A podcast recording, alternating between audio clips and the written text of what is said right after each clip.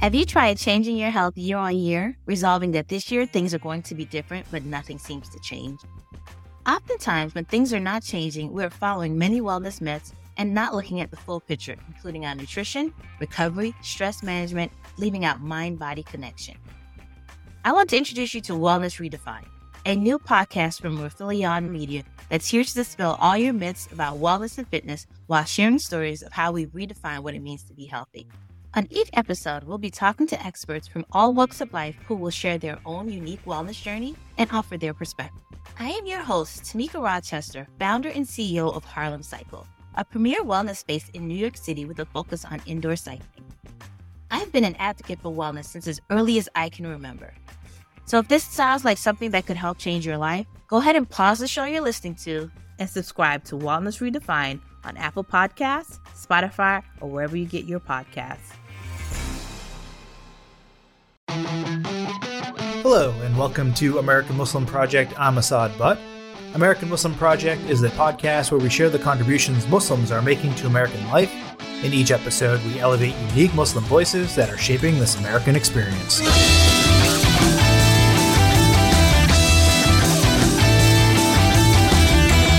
My guest today is Qasim Rashid. Qasim is a Pakistani born American author, politician, lawyer, and human rights activist. Last year, Qasim was the Democratic nominee for Virginia's 1st congressional district, but lost the election to the Republican incumbent. Qasim has written several books, including The Wrong Kind of Muslim, which talks about the treatment of Ahmadi Muslims and other minority faiths in Pakistan. Qasim recently released his first children's book called Hannah and the Ramadan Gift. We started our conversation talking about how his Ramadan was this year. Uh, well, Asa, it's great to be here. Thanks for having me. Uh, you know, this Ramadan was an interesting Ramadan for a number of reasons. I mean, it's always rewarding to have uh, this month, right? Because you don't know if you're going to get the opportunity next year. Um, God knows when our time comes. But um, it was rewarding in that I got to spend time with family, got to focus on my personal improvement and prayer. You know, got to spend time serving my community, engaged in charity was one of the big driving focuses of Ramadan. Um, had a lot of fun launching my, my debut children's book. Um, eh, but you know, likewise, it's also bittersweet and painful, right? We see what's happening to the Uyghur Muslims, uh, to um, in, in, Palestine right now as we record this, um, and, and, certainly you know the rising level of anti-Asian hate crimes here in the United States. So, you, you at least I took this Ramadan as an opportunity to not only reflect on my spiritual condition, how that can improve, but also what I can or should be doing to just be a better uh, advocate and servant of just uplifting humanity and making sure we, we really are fighting for justice. Yeah. How, how is this year different than, say, last year um, or maybe years past when we weren't in COVID? Well, I mean, this is the second year in a row in COVID, right? Yeah, right. And um, I think last year was kind of a shock to the system.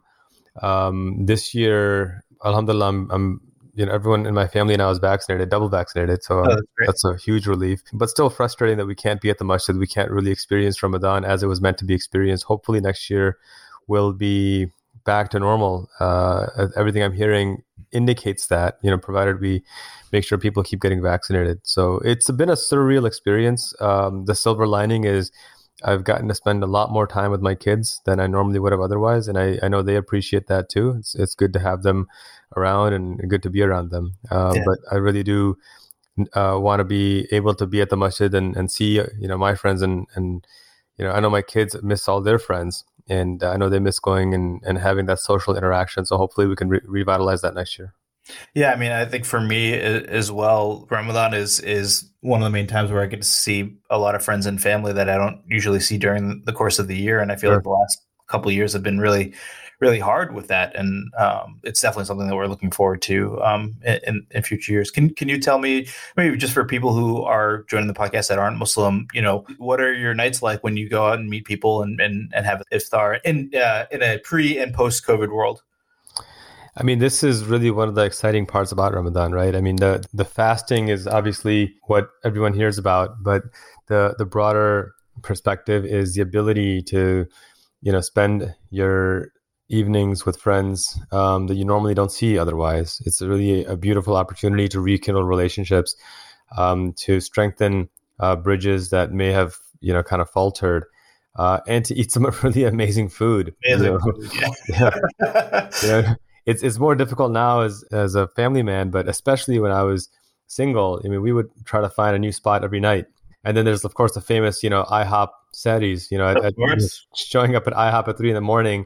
I know, haven't done that a long time. 40, 40 brown guys show up and they're like, what is going on here? What are you guys doing here? right, right, right. Um, so that's always fun too. And, you know, I think that's where a lot of those memories are made and a lot of those friendships are built. Yeah. Can you tell me about the book that you just released? So, um, Hannah, Hannah, uh, let me uh, pronounce it right because I, I, actually listened to your reading of it. Hannah and the Ramadan Gift. Can you tell me a little bit about the children's book? Yeah, this was um, a project 13 years in the making. It's a children's book, a debut children's book for children four to eight that follows the story of Hannah, named after my own daughter.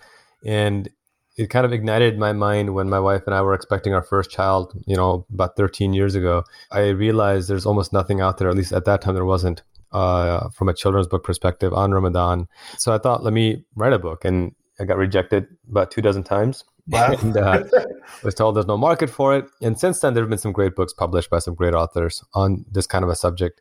Um, I found a great team, a great you know book agent, uh, great team at uh, Penguin Publishing who believed in the project. And um, the story basically is about a young girl who wants to fast, but her grandfather tells her that while she's too young to fast, she can still observe Ramadan by serving humanity. And so then she just goes through these lessons and struggles of you know serving humanity sounds great in principle but it actually is a lot of work but it's a necessary responsibility that each person has within their capacity a lot of folks think i wrote the book exclusively for muslim children and i try to point out that while that was absolutely a part of it i want muslim kids to see themselves reflected in literature i also want non-muslim kids to read this the same way i read you know as a child books about christmas and hanukkah I want you know Christian and Jewish and and Hindu and Sikh kids to read this book and have Islam and Muslims and Ramadan normalized. Have yeah. you know let them feel more acquainted with this, so that uh, one,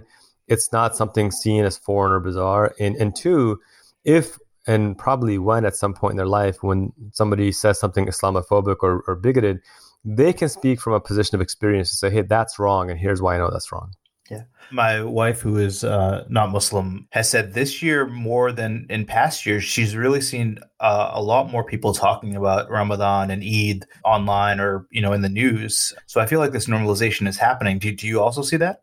Well, yeah. I mean, uh, I, I'm, I'm glad to hear that that from her. I mean, I think her perspective is important as somebody kind of outside the bubble that we're in, right? Right. In one respect, but obviously someone who's very attuned to it uh, by virtue of being married to a Muslim. You know, I I think we've made progress, but I still think I hesitate to say we've, you know, really gotten to where we need to go. I think there's still a long way to go yet. You know, and I think one of the examples of, of how far we have to go is there are still no consequences, none, for a politician or a, a celebrity to say something Islamophobic or, or anti-Muslim. Uh, yeah. there's, there's, no consequences for it. they can just get out and, you know, I mean, the president, former president, literally ran on a Muslim ban and you know every single uh, Republican got on board with him, and it was no big deal. So um, I I think that on the individual level, I'm certainly seeing progress. But I I can tell you, as somebody who's ran for office the last two years in a row, when my opponents realized that I was a serious threat. Their default was trying to tie me to Islamic terrorism and you know other nonsense like that because they had no actual ideas to run on, and they didn't suffer any consequences from folks within their with actually not only within their own party but even some on the left didn't really care. So I feel like we still have a lot more work to do. Yeah, sure. So, can we talk more about this? That you you ran for office, and your opponents, when they found out that you were a Muslim, called you a terrorist. Is that right? Well, they were a little bit more slick. Uh, they, they, you know, for example, I, I tweeted out a couple years ago that uh, something about the KKK, um, and somebody said that, uh, well, these are Christian terrorists. And I said, no, there's no such thing as Christian terrorism. There's no such thing as Islamic terrorism. There is only terrorism. Terrorism has no religion. Yeah. And so they took out, they literally took part of my tweet to say, um, in response to you know like pictures of ISIS and other types of you know you know terrorist organizations, and took my excerpt to indicate that I don't consider that terrorism. You know, because wow. I said there's no Islamic. So I mean, really conniving and really vicious sure. types of stuff, and then you know tying me to words like radical and extremism, and you know, notwithstanding that, you know, not only is it the furthest from the truth, but these kinds of groups, you know, actually send me death threats because I'm an Ahmadi Muslim. And so there's an opportunity, I believe, uh, in America for us to continue to have that conversation and make sure more folks are aware of who we are and what we stand for, and the fact that Muslims are as American as apple pie. Uh, you know, 15 to 30 percent of the Africans enslaved were Muslim. Uh, African Muslims literally built this nation uh, from the ground up, and uh, every single war that the United States has ever fought in, going back to the Revolutionary War, American Muslims fought in defense of this country. So, you know, those are the narratives that I think you know we need to be more deliberate about about our integration and how we've really helped build this country. And I think until we can be seen as as American as any other person, um, not for our own validation, but I think for what this country is supposed to be, that more perfect union. I think we need to keep pushing forward. Yeah, I, feel like you gave us so much right there to un- unpack and talk about. Um, you're, as you mentioned, you're uh, um, an Ahmadi Muslim. Can you tell me why why that is controversial, it, or for other Muslims? Sure, sure. I mean, there, I, I, can give you the practical argument and, and, the, and the brief theological argument. The the brief theological is, is that Muslims of all stripes are waiting for this latter day Messiah to come, um, and and the majority of the Orthodoxy believe that Jesus, uh, Son of Mary, Jesus Christ, um, physically ascended to heaven, and that he'll physically descend from heaven and you know, wage some sort of holy war, depending on who you talk to, it varies. I don't want to sound dismissive, but I'm just trying to be brief. Wage some kind of war, and then he'll hasten the victory of Islam. Our belief as Ahmadi Muslims is that Jesus Christ was a prophet who died a natural death. Um, he was a prophet sent to the children of Israel, to the Jews. He fulfilled his mission as the Messiah, and he died a natural death at an old age, and that he will not physically return uh, because once you die, you don't come back to life. Uh, we believe this based on the Quran and the Hadith and, and the Sunnah. However, we, we believe that there will be a latter day Messiah who will come to revive faith, reunite people with, with peace and compassion and, and logic, um, and that uh, he will follow in the footsteps of the Prophet Muhammad, peace be upon him. And we believe that that person, uh, that Messiah who was, who was foretold, who was awaited, is Mirza Ghulam Ahmad. And so our community was established on this principle of the Prophet Muhammad, peace be upon him, that this Messiah will come to revive faith, to uh, not bring anything new or add anything because the Quran is perfect, Islam is perfect as a final religion, but he will revive faith and, and reunite Muslims with peace and compassion and love. And so, uh, theologically, that's where the difference is. It's, it's, not even a question of whether a Messiah will come, it's just a question of who. Um, the Orthodoxy believes that Jesus has been alive in heaven for the last 2,000 years and he'll physically descend. And we say, no, that doesn't make any actual sense. He's died a natural death. This Messiah that's to come will be a Muslim raised to the status of Messiah. And, and so that's the theological difference. The, the, the, what's practically happened is that we've been resolute since day one that there's no permission for any kind of religious compulsion or violence, none whatsoever. We are happy to have a debate and dialogue about our beliefs and have an open discussion about it. The orthodoxy in countries like Pakistan and much of the Arab world has unfortunately resorted to violence uh, so, uh, societal violence, state sanctioned violence. In Pakistan, for example, they've passed actual laws criminalizing our very existence, up to and including the death penalty. Um, for simply uh, affirming ourselves as Muslims. And uh, as a result, all of our books are banned, our uh, websites are banned, um, our masjids are torn down and raised. Um, the Taliban has openly and brazenly mass murdered us and there's been no response or consequence. Uh, on the contrary, we are denied Hajj, denied the right to vote, denied the right to hold political office, and, and there's no actual remedy because even the Supreme Court has upheld the state sanctioned persecution. Yeah. Um, and so as a result of that, I, I'm kind of in a unique position where unfortunately I get I get kind of hate from all around.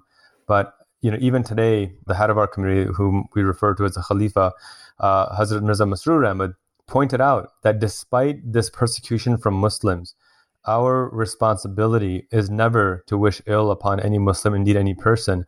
Our responsibility is to continue to serve humanity as Islam requires us to and continue to pray and lead by example. This is because this is exactly what the Prophet Muhammad, peace be upon him, did.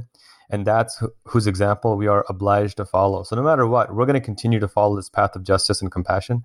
And, uh, and we hope that over time, uh, our, our actions are seen, our prayers are heard, and we can bring about that true reformation based on justice and compassion, not based on any kind of force or compulsion. It's akin to what happened to uh, Protestants in Catholicism. Is that right?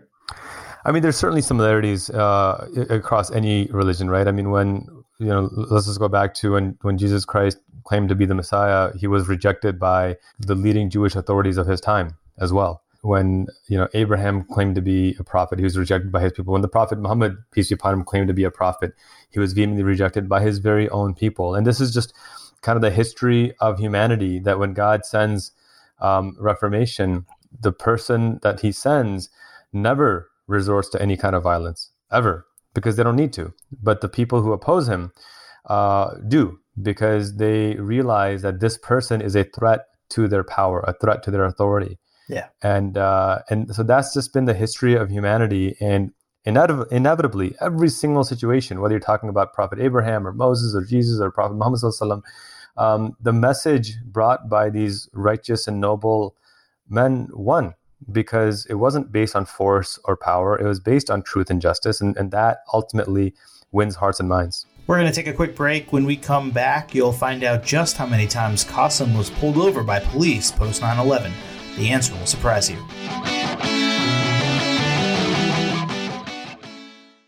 This podcast is sponsored by TalkSpace. May is Mental Health Awareness Month, and TalkSpace, the leading virtual therapy provider, is encouraging people to talk it out in therapy. By talking or texting with a supportive licensed therapist at TalkSpace, you'll gain insights, discover truths, and experience breakthroughs that will improve how you live and how you feel. With TalkSpace, just answer a few questions online and you'll be matched with a therapist. And because you'll meet your therapist online, you don't have to take time off work or arrange childcare. You'll meet on your schedule, whenever you feel most at ease. Plus, TalkSpace works with most major insurers and most insured members only pay a $25 copay or less. No insurance? No problem. If you want to make progress toward a mentally healthier place, TalkSpace is here for you. Now get $80 off your first month with promo code SPACE80 when you go to TalkSpace.com. Match with a licensed therapist today at TalkSpace.com. Save $80 with code SPACE80 at TalkSpace.com. Welcome back to American Muslim Project. My guest today is Qasim Rashid. Last year, when he ran for political office, his campaign slogan was Compassion Through Action. That also happens to be a major theme in his newly released children's book, Hannah and the Ramadan Gift. And, and, I, and I should add that you know even during the campaign, we our Compassion Through Action initiative, and this was especially relevant last year when the pandemic was coming on the scene, was to provide um, food, water, face masks, uh, and support to hospitals, local shelters, and communities. I think we gave away something like two or three thousand face masks. Um, we we helped feed uh, I don't know how many people, um, uh, and, and, these were these were not people that we you know vetted that are you voting for me or not. These were just folks who needed help, and we we made no indication that this was part of the campaign when we were working with them. Uh, we certainly used the campaign to say, hey, here's work we're doing. If you need help, reach out to us. But when someone reached out, there was you know no absolutely uh, complete restriction on asking anything about politics. It was purely what do you need and how can we help you? And and I think that's really one of the themes that we talk about in the book as well. There's a, a moment where Hannah and her grandfather are donating clothes to a, a, shelter, and she objects that, but these people won't know that we're the ones who give the clothes. And her grandfather points out that that's irrelevant because true service to humanity is to serve people out of pure love, not because you're expecting any kind of reward. That's a very, very powerful message. Um, I wonder if you could tell us a little bit about the artwork. Yes, yes. So Hannah and the Ramadan Gift was um, illustrated by an amazing young artist named Aaliya Jaleel. She's a young woman in uh, Texas extraordinarily talented and she really just brought the pictures to life the the text to life i'm sorry with her pictures her vibrant colors. We had a lot of fun putting it together. I think she really captured what we were envisioning really well. And one of my favorite moments was when um, last year when i first saw the covers i think probably last summer at some point my daughter who was then only four saw the book cover and just her jaw drops her eyes get big and she goes abu it's me. Look it's me um, I mean, so when you talk about your children seeing themselves, I mean, this was literally her seeing herself. Yeah. And uh, just a really rewarding experience and, and really captures what we were trying to accomplish. Yeah, I think you and I are probably around the same age, and we, yeah, we just didn't have that growing up, especially here in the states, right? Yeah, yeah, at all. Going back to, to your story, you are an immigrant from Pakistan, and you came to the states in the late '80s. Is that right? That's correct. Yep. Um, and you actually lived in, in Section 8 housing growing up on food stamps, and you've been working since you were a teen. Can you tell me about what that was like as a as a, a Muslim immigrant, you know, in the late 80s, early 90s? You know, I, I always grew up uh, thinking that when we would have, you know, you probably remember like in high school or in elementary school, middle school, you'd have these you know motivational speakers come in or you'd have these you know wise old sages come in and they would talk about how difficult life was for them back then and how much easier life is now and so on and so forth. And so i always assumed that growing up i'd say the same thing to to my kids or the younger generation. But i, I gotta tell you i think life was easier for us in the 80s and 90s than it is now uh, oh, why do you say that? for kids for kids now. Uh, a number of things right? I mean I, I think that with the advancement of the internet there's a lot more things that we need to be careful about cautious about Children yeah. have a lot easier access to people they shouldn't. Uh, you know, unsavory aspects of life are a lot more accessible than they were, I think, back then. Um, and, and I want to be careful not to compare scars or to say that, you know, we had it easy back then. I think saying easier and easier are two very different things. Because I can tell you, I mean, you know, as somebody who lived in Section 8 housing and was on food stamps, I, obviously, and, and working since I was 15, I can tell you there were absolutely struggles. But that's just what we had to do. And, and I got to, you know, I was talking to my wife about this just a couple of days ago, actually, that I, I look at all the advantages, you know, our kids have now that we didn't have back then um, economic advantages uh, in particular. And you know, when you're a kid and you don't have something, you don't necessarily realize right it until later on, right? Like I, like I knew growing up, yeah, we're in Section 8 housing, we're on food stamps, okay. And now as I get older, I'm like, man, that we were living below the poverty line. That wasn't good. And at the time, I remember thinking, like, you know, why is there so much disparity, but not really having enough of a context, I guess, to really understand economic disparity as as I grew older and kind of began to understand the way the world works and and had the good fortune of having really really amazing and remarkable teachers and mentors then not only did I begin to understand why we are where we are but then more importantly how we can truly ensure more justice go, you know going forward. And then also for for American Muslims right living in a pre 9/11 America versus post 9/11 America oh yeah. Of course yeah. Two, big difference. two different worlds right? Absolutely. Yeah you know, I, I, my friends still joke with me about this. How in the two years after 9-11, I was pulled over by law enforcement over 70 times without getting a ticket. Whoa. Without I'm sorry, wait, 70 times? Over 70 times without getting a ticket. I mean, you have to remember, I was 19 when 9-11 happened. So, you know, a brown, and I, and I, I, I've had a beard my entire adult life. So imagine, you know, a brown bearded 19 year old driving around. It was, you know, not very difficult to, you know, racially profile. And, and where, where mm-hmm. was this? This was Northern Illinois. This is the Chicagoland area. So by no wow. means like some red bastion, right? This is a very, you know, I mean, Illinois has gone 80% Democrat. I don't know how many uh, election cycles in a row. Um, so th- that that was a post 9/11 reality. But again, I, I, I share all this for context, not for sympathy or woe unto me, because I, I think that when you have context, then you can work more effectively to. Uh, I keep saying this, but you know, help our nation become that more perfect union that it's supposed to yeah. be you are in, in, addition to being an author and, and a politician you are also a, a, human rights lawyer. Can we can you tell me about that work? So I, I owe that to my my wife aisha.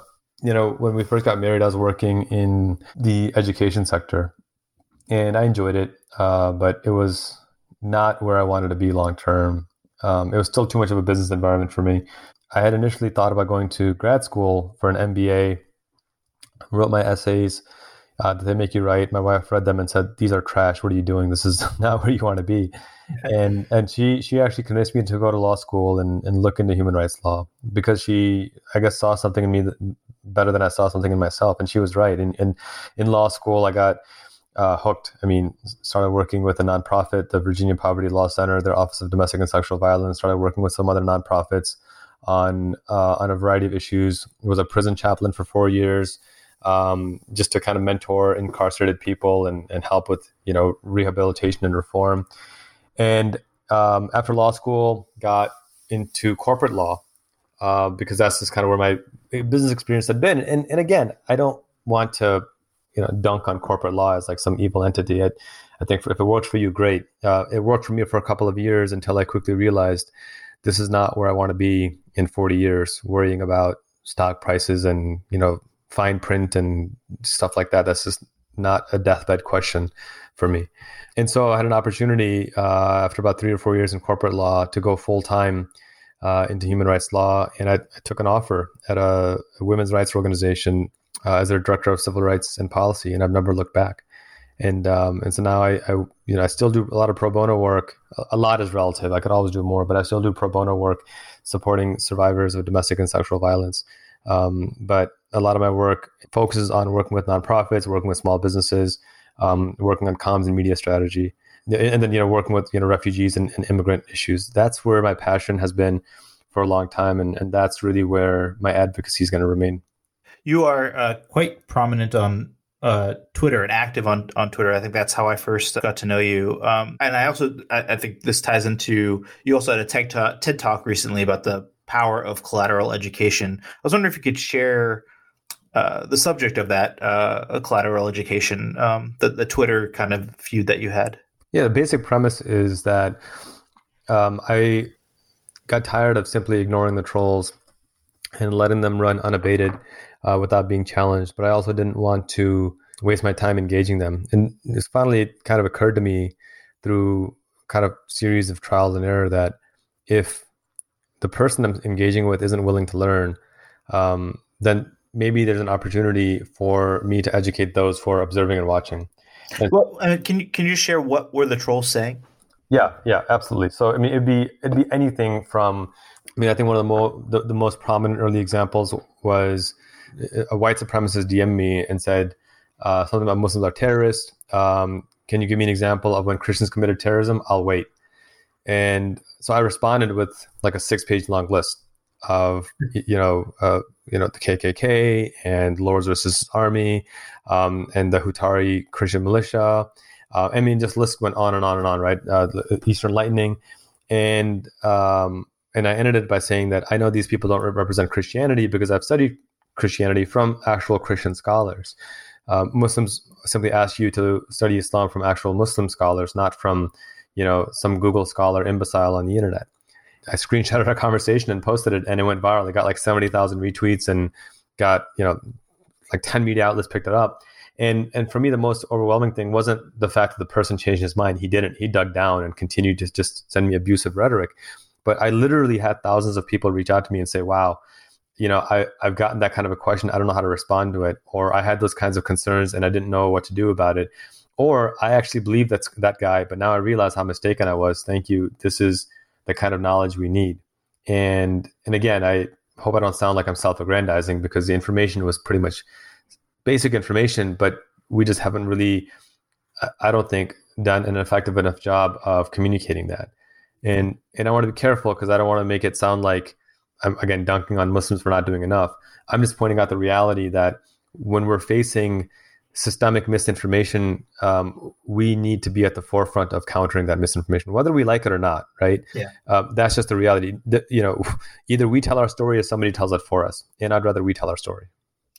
Yeah, I, I think the what I took away from it is that trying to change these people on Twitter their minds uh, to me it seems impossible. But I guess what I got from it was you got to engage because you never know who that conversation might affect otherwise outside of the one person that you're talking to. That, that's exactly right. I mean, that's exactly right. That it's really not even about, that's the irony of this whole dialogue approach, that it's not even about dialoguing with that one person, but it's with recognizing that there are people watching and observing.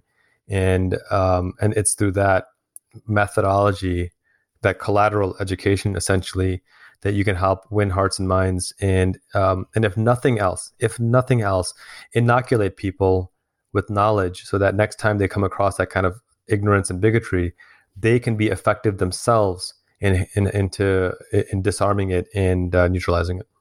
For as, as critical as I have been of the Islamophobia and racism, I do have immense uh, hope uh, because I get so many messages of positivity and love and compassion from yeah. my fellow Americans of all faiths and backgrounds Christian, Jewish, atheist, uh, Hindu, Sikh, you name it. And, and that is far more overwhelming than the death threats and the nastiness. And and I think especially as I look at the younger generation, I see a lot more hope. Um, and I don't just say that as a you know cliche the children are our future um, i say that because I, am seeing the tangible progress being made and um, and that gives me hope Qasim Rashid, I think we'll we'll leave it there. Thanks so much for joining American Muslim Project. Uh, this has been a great conversation. Ah, it's been my privilege, man. Thank you.